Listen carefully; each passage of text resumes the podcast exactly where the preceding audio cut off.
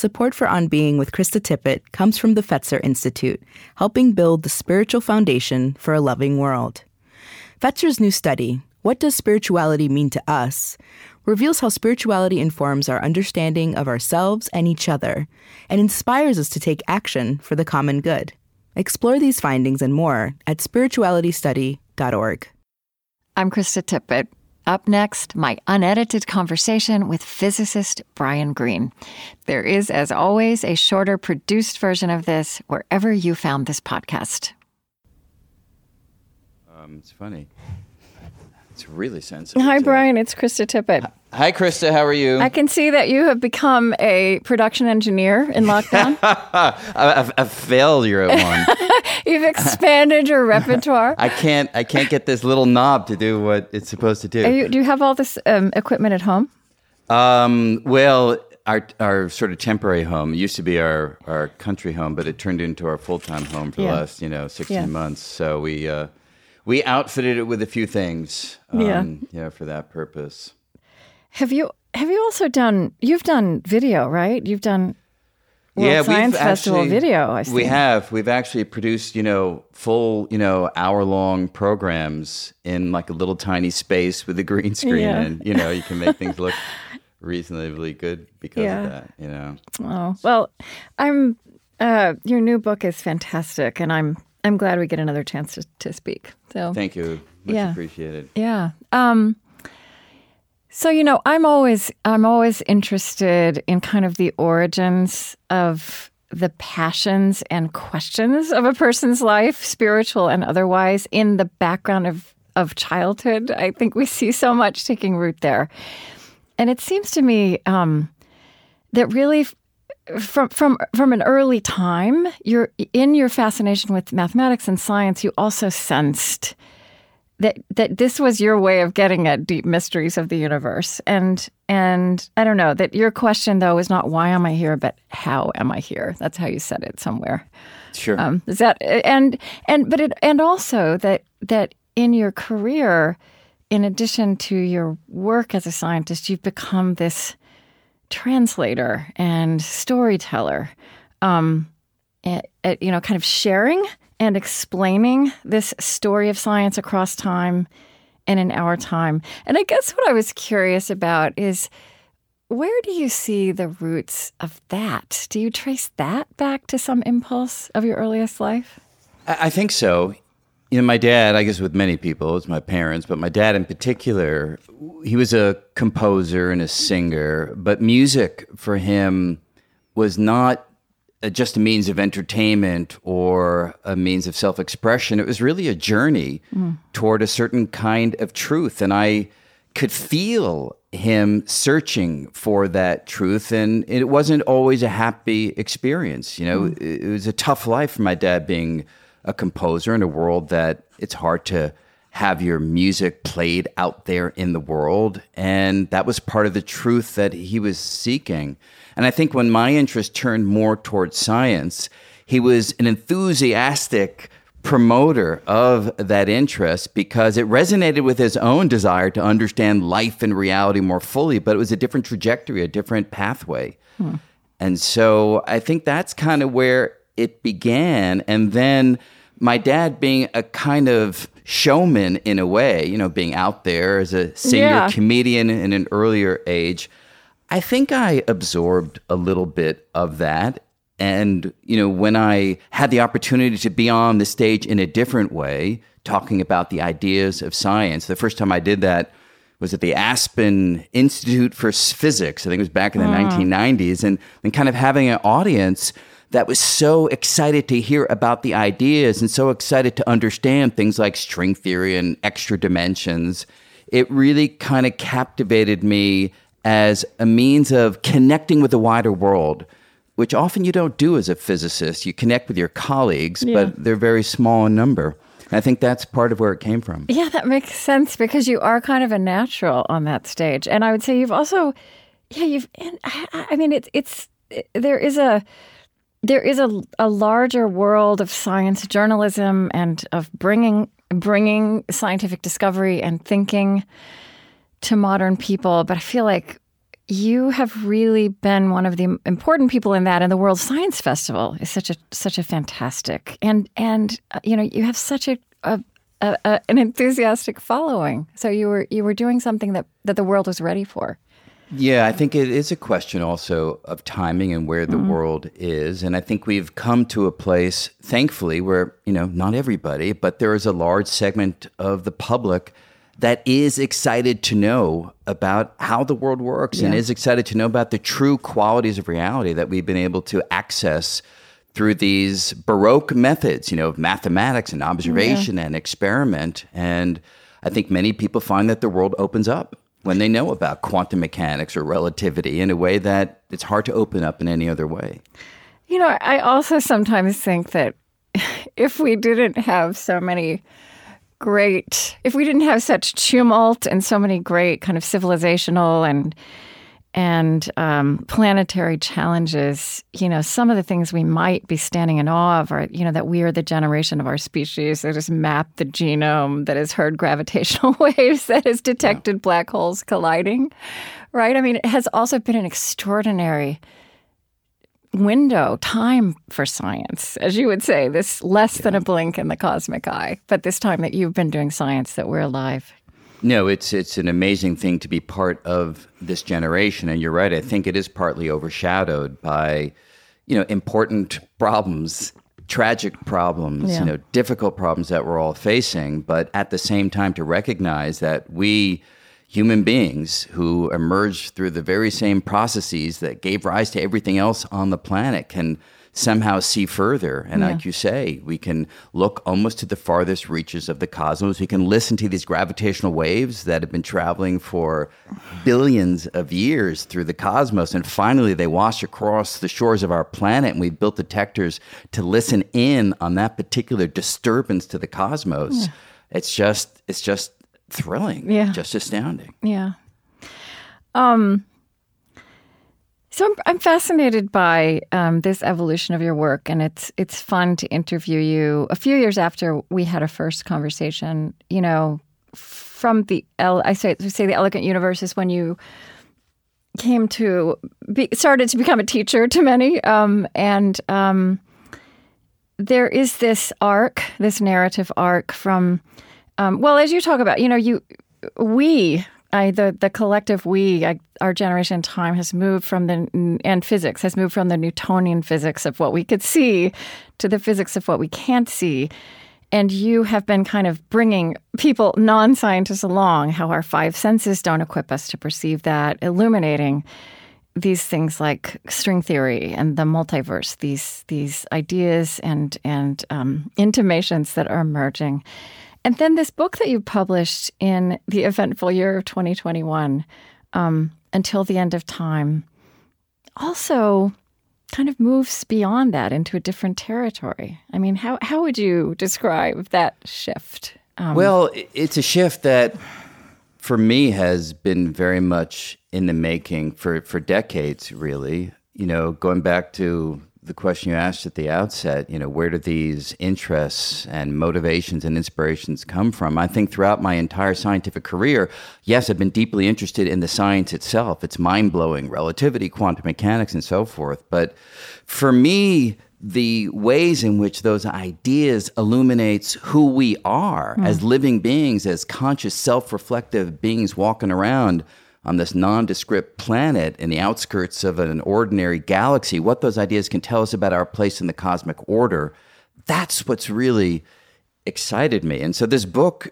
really is an outgrowth of trying to understand how we humans fit in the grandest possible landscape. The story from the beginning of time to the closest that science can take us to the end of time. Yeah. And what we human beings do when there's a moment when we rise up, we can look around and try to figure out how we got here, what purpose we might have in being here, and what the future of this reality that we're part of holds as we pivot our focus from the past and look to the very far future. And that's really what the book is about. It's telling that cosmological story with a with a focus on the human quest to understand who we are. Yeah, it's kind of the human enterprise in that context of the cosmological story.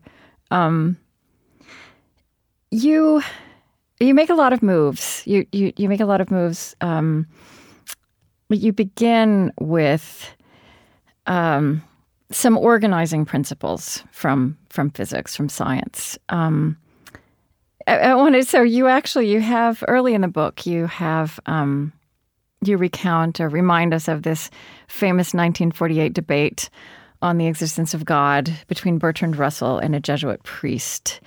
And Bertrand Russell's, who, who was an atheist in a time when that was a very radical thing to be, right, in Western civilization.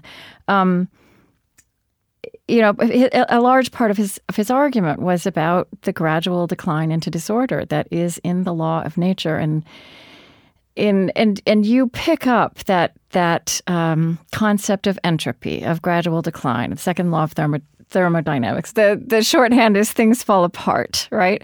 And sure. you also don't believe in a divine uh, hand behind all of this, but you do say and I think I actually feel like you celebrate. You say a more precise understanding of the science reveals that this this obscures a rich and nuanced progression, one that has yeah. been underway since the Big Bang and will carry onward into the future.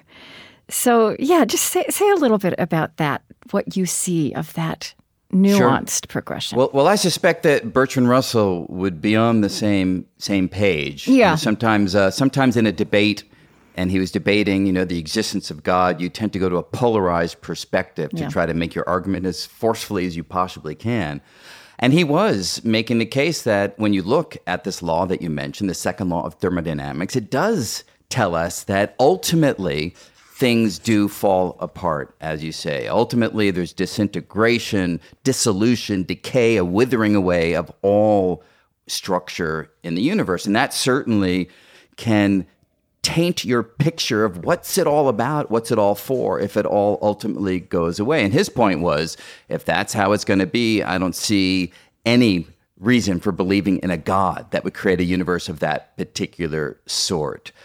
But when you look at the science more closely, you realize that that summary is a little quick mm. because the science itself makes clear that there can be these intermediate windows of time. In fact, we're living in that window right now when the universe can enjoy order, it can enjoy structure, it can be the home of beauty. It doesn't last long on cosmological scales, but here we are. Hmm. We are these living beings whose bodies are so exquisitely ordered that we can have conscious experience. We can think and feel, and we can look out into the world and we can figure things out and we can puzzle about things and we can we can have grief and joy and elation and pain and all of that collectively is an enormous feat for a mere collection of particles governed by physical law, which is all that we are.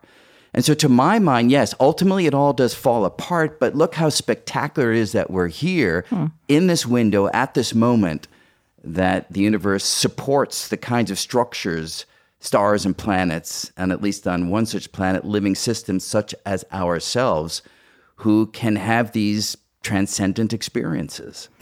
And and I mean, obviously, these are you know entropy is a very complex uh, concept right? And so this is a simplification and and what i'm going to i want you know make sure I want you to so this is all simplified but but the way you explain it also so evolution is is is a counterpart to entropy. So i mean what you describe really in the nature of the cosmos of things writ large is this constant um, dance this tension um, that actually is very creative at times between order and disorder. Is that is that too simplistic? Yeah.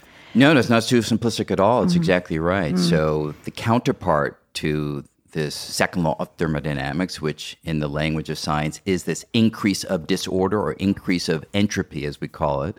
The counterpart to that is evolution.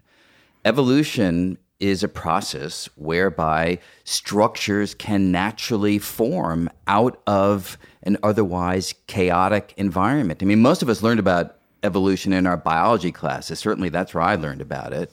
And in that context, which is the context in which Darwin first introduced it, it starts already with living systems, and then evolution is the process by which those living systems can change giving rise to the rich spectrum of species that populate planet Earth. But actually, evolution begins long before there's any living systems. All you need are particles out there floating around that have learned the trick of replication, kind of reproduction at the level of particles. Any molecule that has the capacity to be a template to build a copy of itself sets up the situation where evolution can cause the descendants of that molecule to be ever better adapted to the environment in the sense that they can make ever greater numbers of copies of themselves. Mm. And so here you've got a process where molecules can build molecules, and those molecules can get even better at being architects of new molecules. And so you see a refinement of structure happening through evolution by natural selection at the level of molecules. So that process builds up structure whereas entropy in the second law of thermodynamics tends to break it all down. And so there are these two principles that kind of dance around each other from the beginning of time really to the very end. It's interesting. Um, you, you, you, you also, and I don't, I, I don't know if this is new in you, but I, I see you kind of understanding or nodding, kind of um, to the fact that that religion and theology is a place where these you know not not in the cosmological perspective that you have but that that this tension between order and disorder has actually been perceived and analyzed and pondered right? So so i keep thinking of um, you know augustine or reinhold niebuhr reinhold niebuhr who's the first line of his book um, the nature and destiny of man was man is always his own most vexing problem right. and basically this analysis this sophisticated analysis of the human condition that you know, our political analysis could be more sophisticated. Um, that you know that we are torn between the fact of our finitude and mortality and these intimations we have, almost at a physical level, right in our bones and our bodies of eternity or infinity. Um, you you know a thinker named Ernest Becker, who I'm not aware of, who's I think uh, uh what what was his field? Not a theologian, but a- anthropologist. Anthropologist, who yeah, yeah, observing the same kind of thing. So, so you are getting at really, as you point at this, uh, something that that is has been part of existential pondering for hu- human beings, even as we have not had this base of knowledge. Yeah, for sure. Uh, and and Ernest Becker is for me one of the great influences in my way of thinking about the world. He wrote a book that isn't well known anymore. It won the Pulitzer Prize back in the 70s, but I don't really hear many people speak about it any longer, called The Denial of Death. And he was developing ideas that go back to Otto Rank and early Freudian. And the basic tenet of the thinking is that we are the singular species on the planet that really knows about our own mortality. And that awareness of the finite nature of our lives has a profound impact on how we live yeah. our lives. And yeah. the, the idea being that we do all that we can to try to deny this fact of finiteness. And so we are driven to think about things and to extol and to revere things that have a permanence to them.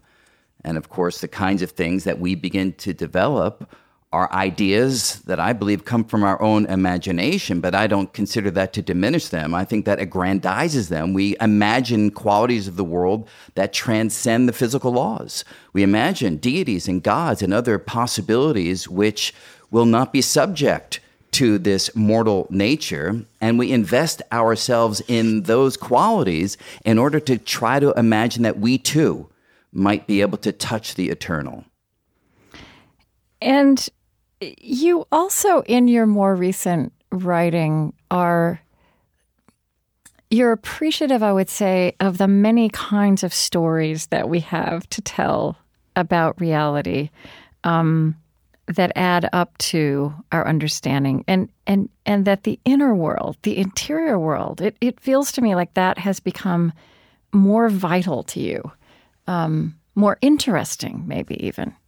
Yeah, I think you. I think that's a absolutely correct summary. You know, when you're when you're young and starting out, especially in a field like physics, at least for me, I was just totally captivated by doing the calculations and trying to push the boundary of, say, string theory and trying to make some headway toward Einstein's dream of a unified theory. It's all really about the science, but on a on a mental back burner, I knew at some point that I would need to return more fully to the thing that drove me to be a scientist in the first place, which, as we were saying before, is really how can it illuminate mm. us? How can it illuminate our place in the cosmos? And over the years, I have come to a firm sensibility that the only way to do that is not to focus on one subject or another, but rather to recognize that reality can be understood most fully only by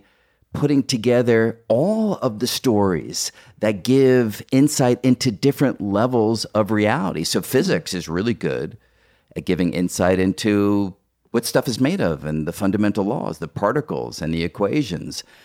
That's only one story, though. So then the chemist comes along and builds yeah. from hmm. that the story of how those particles come together into into molecular systems. The biologist comes along and tells another story, which is how those complex chemicals can come together into cells and living systems.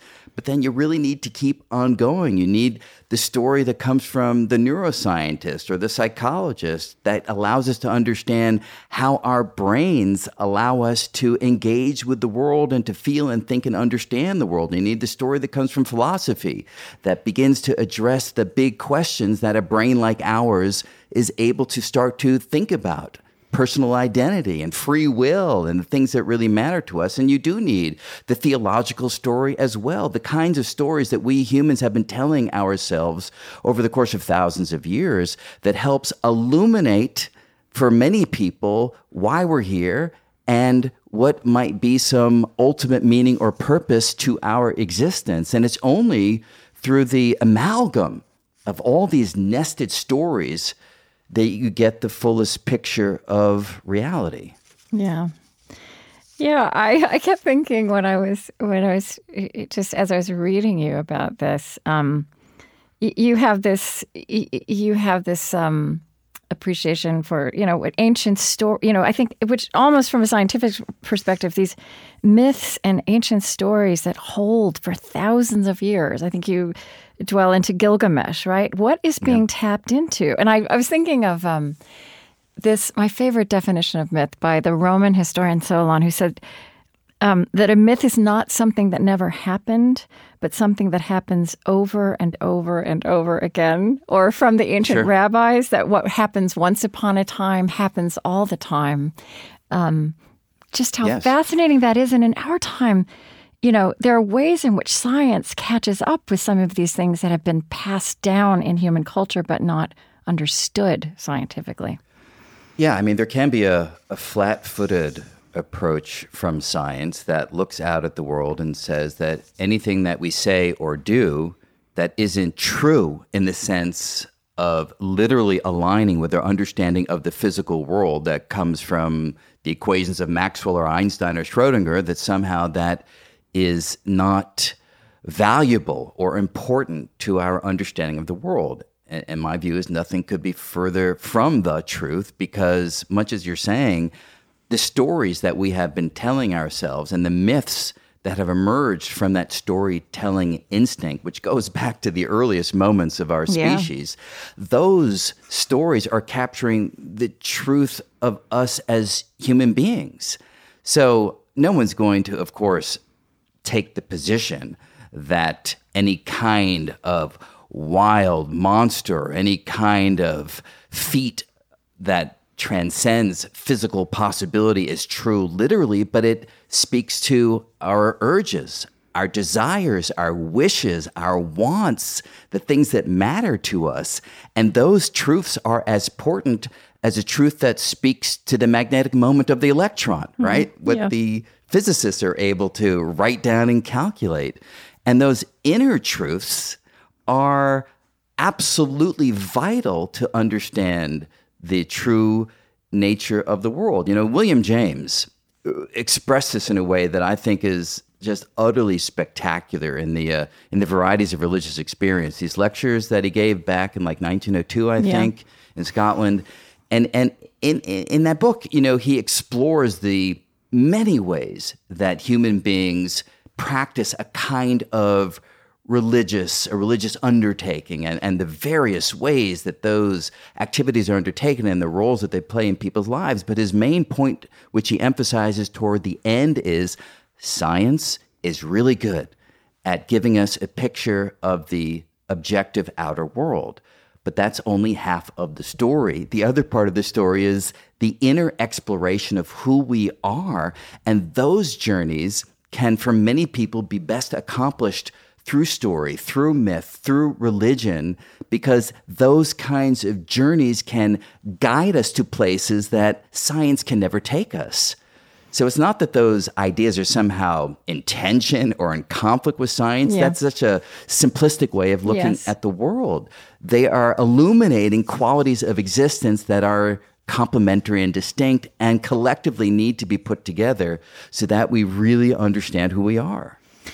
And, and at the same time, you you do hold um, a, a, very clear sense um, as a physicist and as a human being that that that a human life is a manifestation of physics. Um, I think I've you know here's some ways I've heard you say this in an ex, you know exquisitely coordinated matter um, that we are products of purposeless mindless physics. And I've heard people push you on this and want you, you know, the question is how can you then possibly speak about a search for meaning and purpose if you see us that way? Yeah. Are you are you going to push me on it too? I, I want to know. I want to. I no. I yeah, yeah. How so? That's good. But you do absolutely go there. So so oh, talk oh, I about do. that. I yeah, do. Talk about yeah, that. Yeah. So, so so so you're absolutely right. My view from the perspective of what we are as physical beings is we are nothing but collections of particles that are fully governed by the laws of physics. You know, colloquially, where we are bags of particles that have a particular organization that allows for certain biological functions to take place. And that's all that we are. Now, some would say, as you're recounting, well, if that's your view of who we are, then you've already eliminated any possibility for, for meaning or value and purpose. You've denigrated the very nature of what it means to be human. And my view is exactly the opposite. My view is the very fact that collections of particles can do the kinds of things that we can do. The fact that you and I can have this conversation, the fact that an Einstein can work out the laws of general relativity, the fact that a Shakespeare can write King Lear, the fact that a Beethoven can compose the Ode to Joy finale to the Ninth Symphony, the fact that particles governed by physical law can do all that, that to me is the wonder of it all. That to me is where it's thrilling. And it takes me back to the perspective that those who look for value and meaning and purpose by focusing their attention on the outer world and hoping against hope that the universe will provide an answer to the question of what's it for, what's it about, what's the meaning of it all, are looking in the wrong direction. The place to find value and meaning and purpose is to look inward. It's a completely personal, highly subjective exploration because those concepts are concepts of human origin. The concept of purpose doesn't come from the universe, it comes mm. from us human beings. Mm. The concept of value, it's invented by us human beings. Again, that doesn't denigrate it, that doesn't undercut it. To me, it's far more noble that we as these collections of particles come up with an idea of purpose, an idea of value, an idea of meaning, and then we try to find qualities of existence that fit those concepts that give us a sense of gratification and a sense of meaning. And yeah. so the fact that we're bags of particles only accentuates how spectacular it is that we can have even this conversation about value and meaning. And it focuses our attention, in my view, in the right direction, which is inward as opposed to outward. Somewhere you said um, we were, you were speaking about entropy, right? The the fact that there degrades makes you gives you an even more passionate focus on the here. Right? Yeah, on the here. Um, it, go on. Yeah, no, you're absolutely. You know when when you recognize that if you look to the far future, it all goes away. That recognition focuses your attention in a spectacularly powerful way on the here and the now. And by that, I don't mean this very moment, I mean the window in the cosmological unfolding in which it's possible for stars and planets and living systems and consciousness to exist. So that window on human scales is not tiny. You can do calculations. These were spearheaded by the great physicist Freeman Dyson, but you can do calculations which show that in roughly 10 to the 50 years from now, it's a long time, mm-hmm. right? 10 to the 50 years from now. We're only now 10 to the 10 years from the Big Bang. But in roughly 10 to the 50 years from now, consciousness will not be possible in our universe. The physical laws almost certainly are such that consciousness itself will be one of the things that by that point will have withered away. Now, on cosmological scales, that window is still tiny. So, in this little tiny slice of eternity, the universe is able to support life and consciousness. And yes, it then focuses your attention on that window with a, a degree of energy that I think would be hard to attain without the recognition of it all going away. Yeah, and as you've pointed out, and I've actually thought about this a lot, you know, in these very tumultuous, strange, um, you know, eventful, to put it mildly, years um, of this early century, um, there's a way in which just pulling the lens back to a longer sense of time um, you know, not even a cosmological sense of time, but if you make it a cosmological sense of time, there's a there's a certain solace in that every once in a while to be able to create perspective that is deeply reality based um, around what feels, uh, you know, so so immediate and hard to see beyond. Yeah, yeah, you know, and there's a real concrete way in which, I mean, I, I think like many people, was raised in an environment that placed emphasis on doing something that would last. You know, my yeah. dad wanted yes. to write music that would last, yeah. and yeah. and and I wanted to, you know, come up with ideas of physics that would last. And and there's nothing wrong with that. And that is a powerful motivator. But when you then realize that, well, nothing really lasts, right? It lasts for some period of time in the cosmological timeline, but then it all goes away.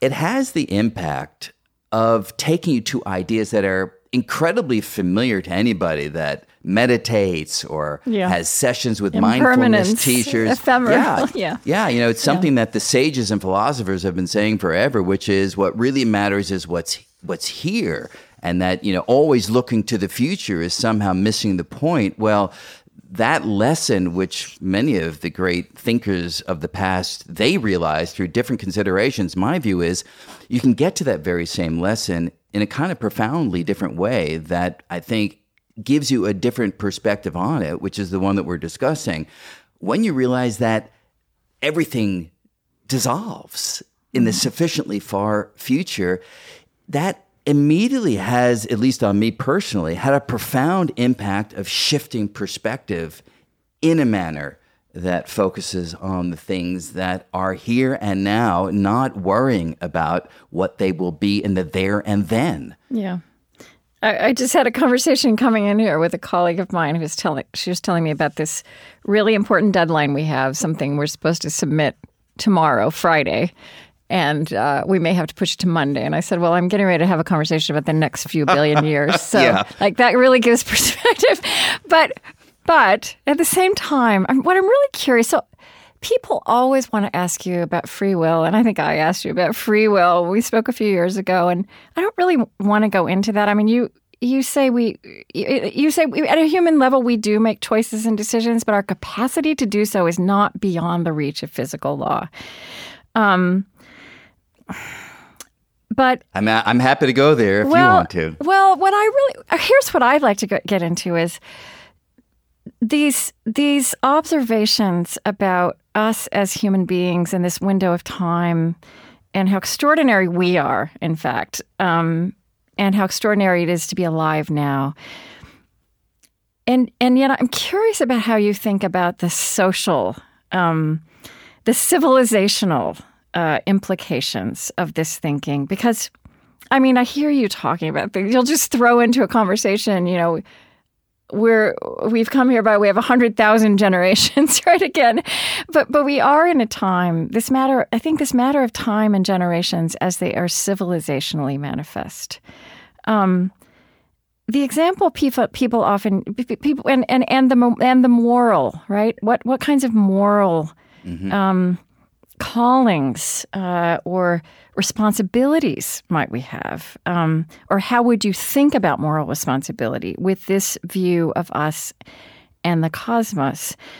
The way I hear people draw you out on this often is about punishment. Like, what's the point of punishing? If if if at some deep, complex level, um, we're not we don't have the kind of will that we perceive ourselves to have. But but I, i'm curious about something like let's say the climate crisis right? Which in some ways is being deepened and compounded by our very inability to think and act within a longer timeline to see ourselves in that way.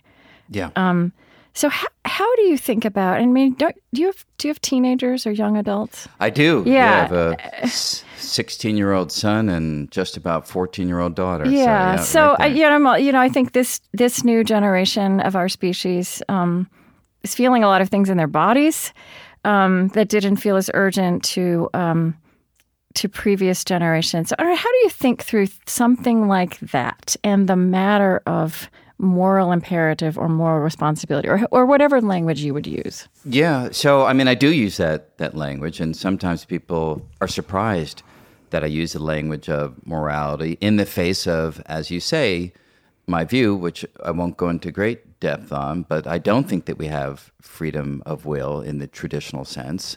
I don't think that we are the ultimate authors of our actions. I do fully believe that our actions come from the motion of our constituent particles that are fully governed by physical law. So I think our brains are really good at concocting a narrative whereby our actions fit into a coherent story, but that story itself suggests that we are the author of that story when it's actually the laws of physics. If you will, that's the ghostwriter behind the scenes. And so, where does morality fit into a picture where you are not charged with making the decision of whether to act one way or another. And where does punishment come into it? And how do we use these notions to effectuate action on things that matter, like climate change? And my answer to that is a very pragmatic one. Our use of punishment should solely be in the service of shaping future behaviors even things that don't have free will can change their behaviors, or their behaviors more precisely can be impacted by events that they encounter. I mean, the example that I love to use for this, perhaps not even the best one, but anyone that has a Roomba going around and cleaning their floors the Roomba learns. It doesn't have free will, but okay. you know, it bangs into a couch or it sees a flight of stairs with its sensor and next go around. If it's a high end version, it doesn't bump into the leg any longer because of that past experience. So you don't need free will to learn. So punishment should be doled out when it's clear that the act of punishment will shape the future behavior of either the individual receiving the punishment or those who are witnessing the punishment. And morality, then, where does that fit into the story? Well, we have learned that as a deeply social species that comes together in groups, there's certain kinds of behaviors that facilitate the group and certain kinds of behaviors which diminish the capacity of the group to function in an effective and efficient way. And so our behavioral choices, the moral way to behave, is one in which we are doing those things that promote the capacity of the social environment that allows us to be more fruitful human beings within a group setting. And something like climate change, yes, it's a somewhat longer timescale issue than that of the individual, but I strongly feel that if we as educators can instill into our students the capacity to tell various stories of the world. One, of course, is the story of the literal right here and now, and other stories look at reality on different timescales. Mm-hmm. You don't have to look only at the cosmological one that I like to promote. All of the timescales matter. If we can inculcate a sensibility where people are constantly looking at the world through a variety of lenses, each of which is bringing into focus a different period of time. I think that if we could get people to that place, it would be much more natural and much more second nature for people to care about hmm. issues that may not affect us right now, but will affect the future health of the earth and the species. So I don't think we're there yet yeah, by any means. that's really interesting. But that's mm-hmm. the approach that I take. Mm-hmm.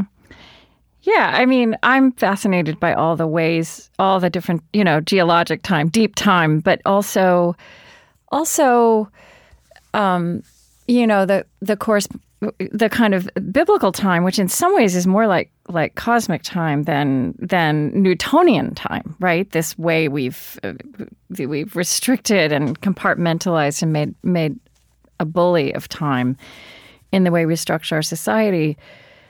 But there's also consonant with that this kind of you know this notion of the long arc of the moral universe. Like in my world i'm known for bringing in a, a you know for for for asking people to think about time scales not not these billions of years not these these cosmological time scales but this this kind of imagination of the long you know the long arc of the moral universe martin luther king jr um, bends towards justice, but the idea, idea there is that we human beings alive must do that bending, right? We must throw our lives at that bending towards justice. So I'm just curious, like, how does that kind of language, that image land with you?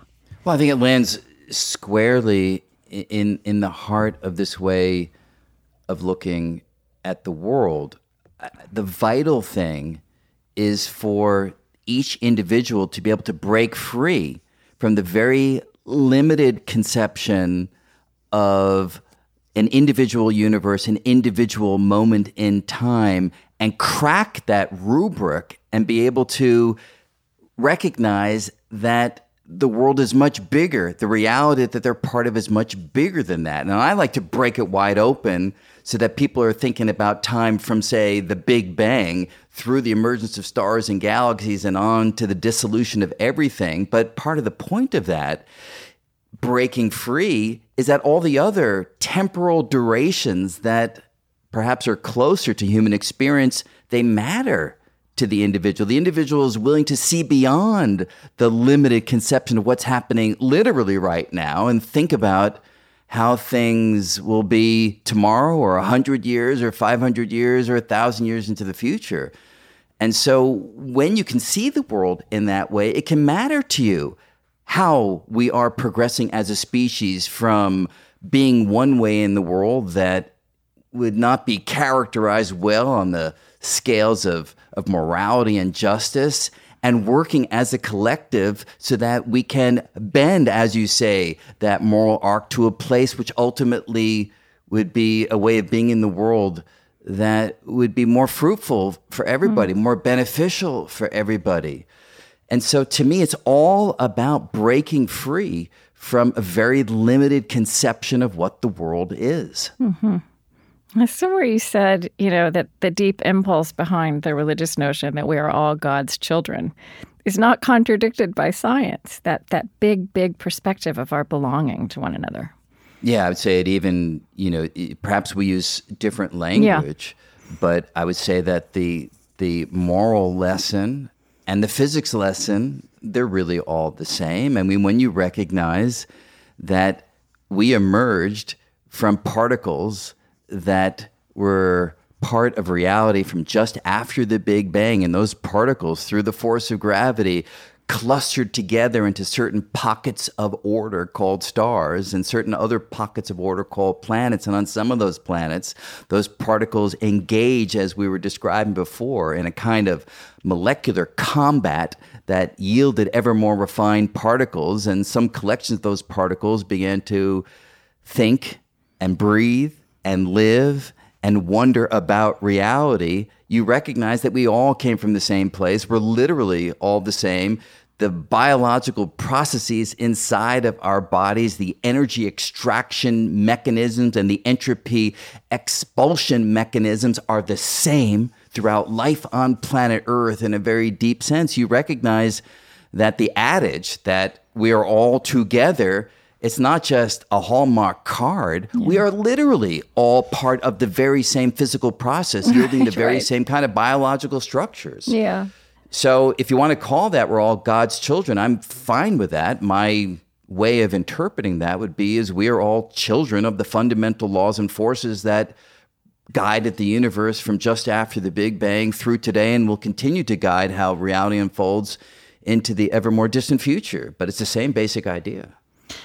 Yeah, I I think it's you know again just in the category of these things we hard that we sh- we should just kind of stop in our tracks and shake our heads in amazement, right? That we're the generation of respect that forever human beings have looked at the sky and looked at the stars and wondered where we came from, and that we we now definitively know factually that we are all stardust. They were that we contain stardust, are made of stardust. Yeah, in a very deep sense. Yeah. But I also allow for the very real possibility that five generations, a hundred generations from now, I don't know, they may look back on our era and smile at how quaint our perspective yeah. of the world is. Yeah. And the deeper insights that may one day emerge may suggest an even more profound connection between us, a right. more deep relationship between all structure in the world. And that is the nature of the scientific enterprise and it's the nature of human curiosity that we continue to push the boundaries. And as we push ever further, we typically find astounding surprises. And what these surprises of the next generations will be, we can only guess. Yeah. Just another thing before before we kind of move completely on from this. Um, uh, you know, one of the things. So we talked about this this tension, this creative tension between order and disorder, and you said you've talked about how um, even within entropy, even within the decay, the the the de- de- degrading that you can see from from the billions of years perspective, that that pockets of order emerge, even within great disarray. And that was also interesting to me. And this may be doing something that, this may be kind of taking a scientific truth and making a false analogy. But it, it felt interesting to think about that in terms of this, again, this moment socially, civilizationally, this century, um, where there is this over, overwhelming narrative of disarray. Um, and yet, uh, and i am pretty. I'm really fascinated in general about how social change, generative social change happens across history, and and and this idea of you can have this general disorder and that pockets of order emerge. I mean that that's the only way that um, really forward advance is coming. I think right now socially, um, that's that's obviously a huge a huge thing to say. But I don't know. Does that strike anything in you?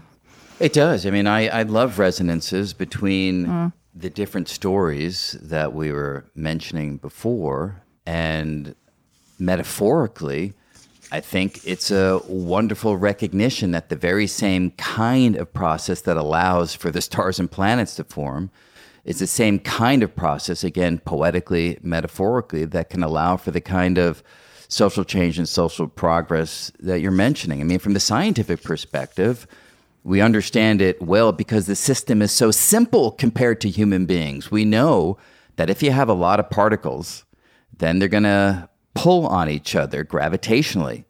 And when particles pull on each other gravitationally, the particles get closer and closer together. They kind of fall in on themselves. And so a disordered array of particles floating in space through gravity can come together into an ordered ball that ultimately, if it's heavy enough and big enough, can light up with nuclear processes and a star is born. If it's not heavy enough, a hmm. planet mm. is mm. born. And so we know well this process by which a collection of particles that seem not to have any inherent order can nevertheless yield an ordered structure. And sure, I mean, poetically, it's the same kind of thing in in human species, human civilization. You need to have pockets of new idea, pockets of organization. You need to have pockets of human focus intentions that can allow for a kind of growth of change to take over a civilization. And it's the same kind of idea of going from what seemingly is disordered to something which all of a sudden can give rise to the kinds of orderly changes that can change how we live. Yeah, wonderful. Um, that's where I, f- I find this so you know it's so um, it's cosmic, right? And yet it's so there's there is a practical, pragmatic angle to to this perspective you bring um, that is helpful right? That is helpful at a really everyday level, I think. It can be. I think so. Mm-hmm. You know, I certainly find that in my own life, thinking about the world in terms of its different levels of order, different levels of organization, helps me cope with the kinds of things that we all deal with. You know, from the everyday frustrations and the everyday tragedies that we have all been going through, to be able to take a big step back and see those in context, to recognize, for instance, that the very same process that allowed us to emerge, this evolution by natural selection, that's a battle. It's a battle of collections of particles for dominance. And that very same battle is what has ravaged the world over mm, the last yeah. 18 months. It's a battle of a different kind of bag of particles called a virus. Right. And so so the very process that can be so destructive and so tragic when set loose on the species is recapitulating a process which across billions of years has allowed us to emerge and be who we are. And I think you find that a lot when you when you look at the universe in terms of these nested collections of explanations, these nested stories, there are ideas that recapitulate at one level or another. You can see the same kind of process at work in a distinct manner at different levels of explanation. Yeah, it, it, draw that out a little bit more. So give me some examples. Well, when we try to make sense of the emergence of order in the universe. Mm. So we have this process that I like to call the entropic two step, whereby you can have orderly pockets form, but only if they emit enough disorder so that the balance sheet is such that disorder on aggregate goes up in the world. Mm. And I think we see that same kind of process at work in our everyday lives. Yeah. You know, we're trying in to our social life, our in our social life. lives, yeah. right? Yeah. So, so there's a kind of there's a kind of give and take mm-hmm. that has to be negotiated in our lives in order that we're able to progress in one way and develop in one way, but it's always at some level at the expense of not doing something else or not pursuing something else or not thinking about something else. So there's always a deep and profound give and take that we see at work in the formation of stars and galaxies and planets, and we see it at work in the deeply social environment that we are all enmeshed within. So I find that these resonances, you can't take them at a literal level no. because then you wind up yeah. twisting the science yeah. in a way that is no longer accurate. But seeing a poetic resonance, between these ideas is something that I find deeply gratifying. And you use the you use the word poetic there, and um, and I don't know, maybe maybe the the question of consciousness, which is just I, I think, but correct me if this is wrong, more present as a scientific frontier than it was maybe at let's say at the beginning of your career. And the question of also imagination as a force in human life, innovation, dis- discovery of many kinds, also artistic. Um, did those, do those things come together for you in your imagination?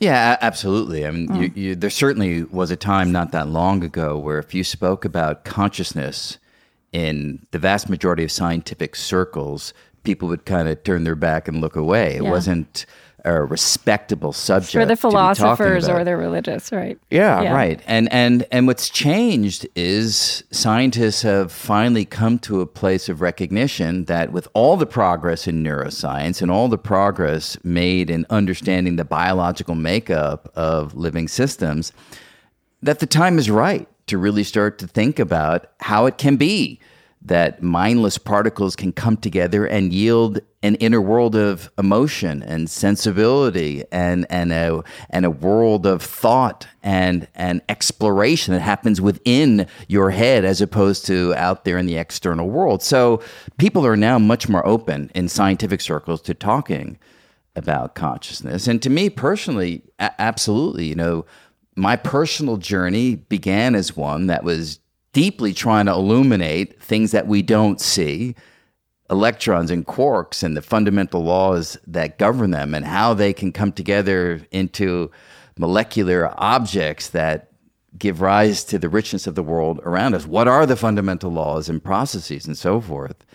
And and in parallel with that, I always had a deep love of and a deep interest in and a deep reverence for creativity more broadly defined. Again, probably having come from a home in which my You're dad back was a at your composer. composer father, yeah. yeah, Yeah. You know, so it was all it was all there, mm-hmm. and and and so to now recognize that science can illuminate human behavior and science can illuminate the kinds of distinguishing features that define us as human beings. I mean, I strongly feel that the reason we prevailed is that we have this amazing capacity to be irrational. We have mm-hmm. this amazing mm. capacity to do things that don't make any sense. And those activities at times reveal solutions to deep and important problems that allow us to progress as a species. You know, I feel that if we were a Spock like species, Yeah. you know, if we came from the planet Vulcan, I'm a big and- Star Trek person too. I like good. all So your you- Star Although Next Generation was much better. But okay, Spock was amazing.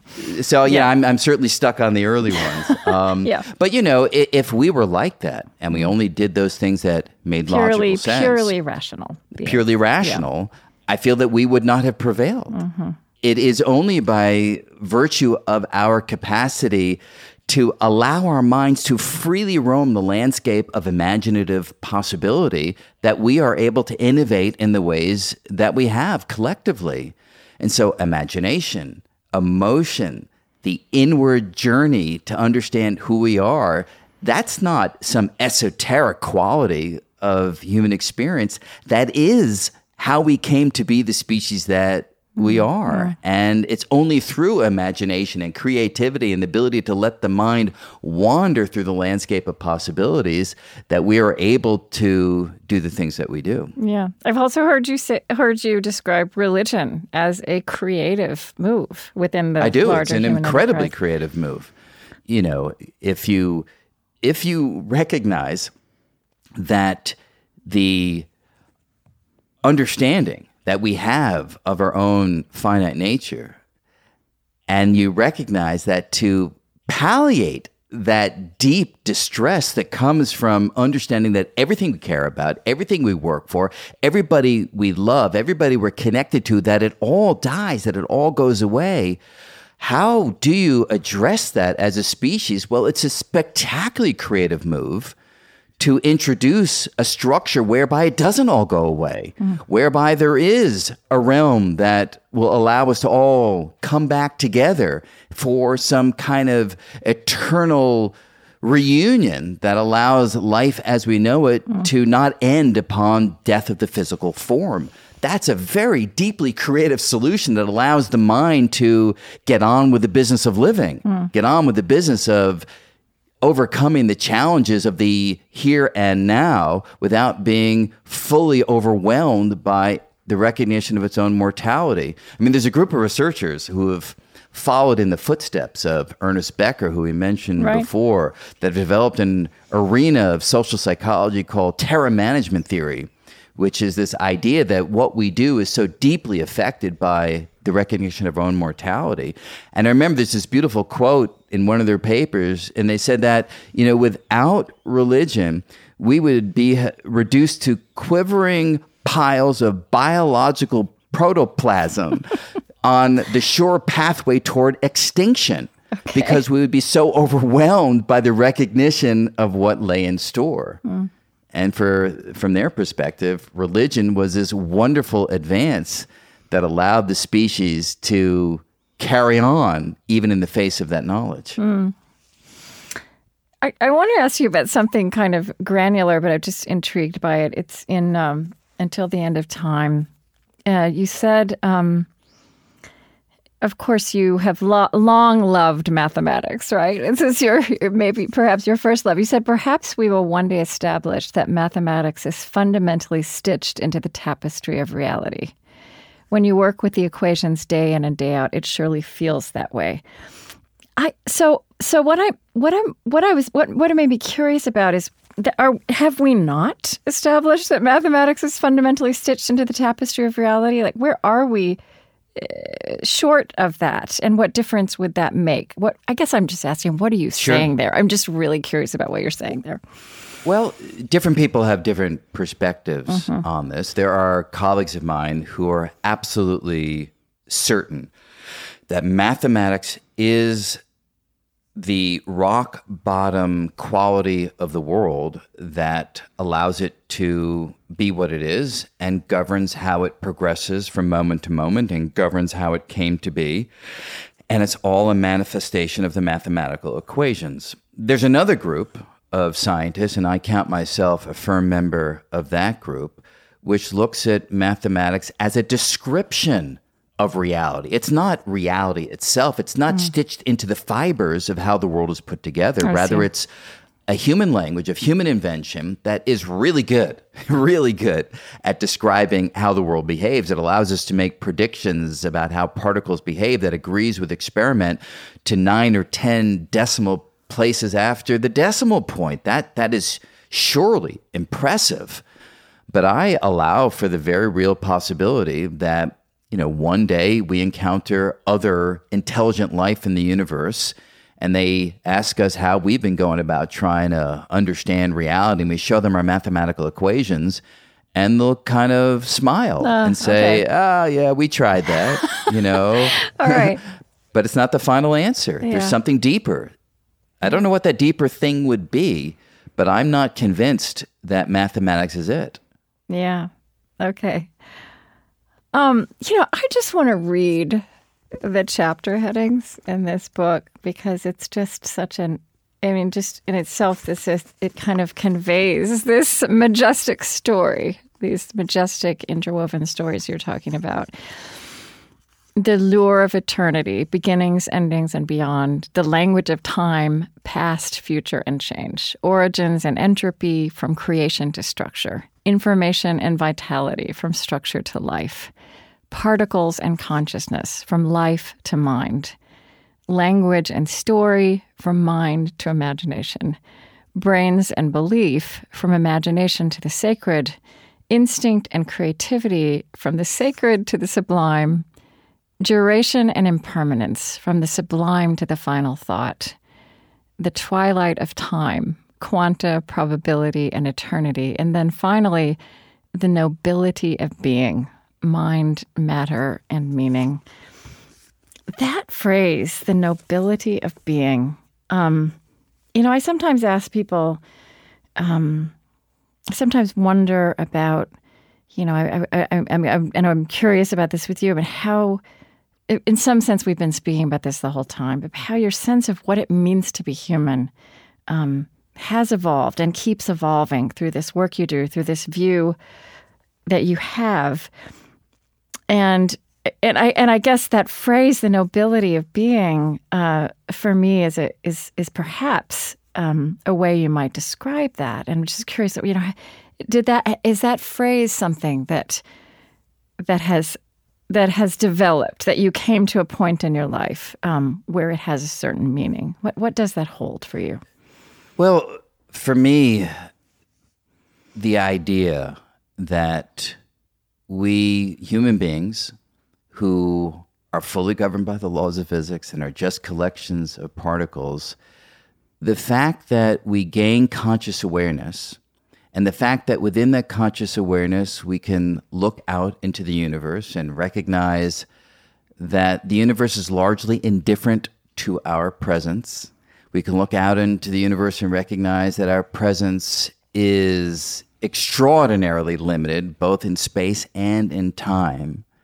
We can recognize our own mortality, and yet, even with those recognitions, we have the temerity to try to understand reality. We have the capacity to create things of astounding beauty. We have the ability to illuminate the deep mysteries. We have the ability to experience great wonder and transcendent moments. And the fact that we can do that, and the fact that we're willing to do that in the face of our realizations about reality, to me, that's deeply noble. Hmm. That's that's the nobility. We don't cower in the face of our recognition.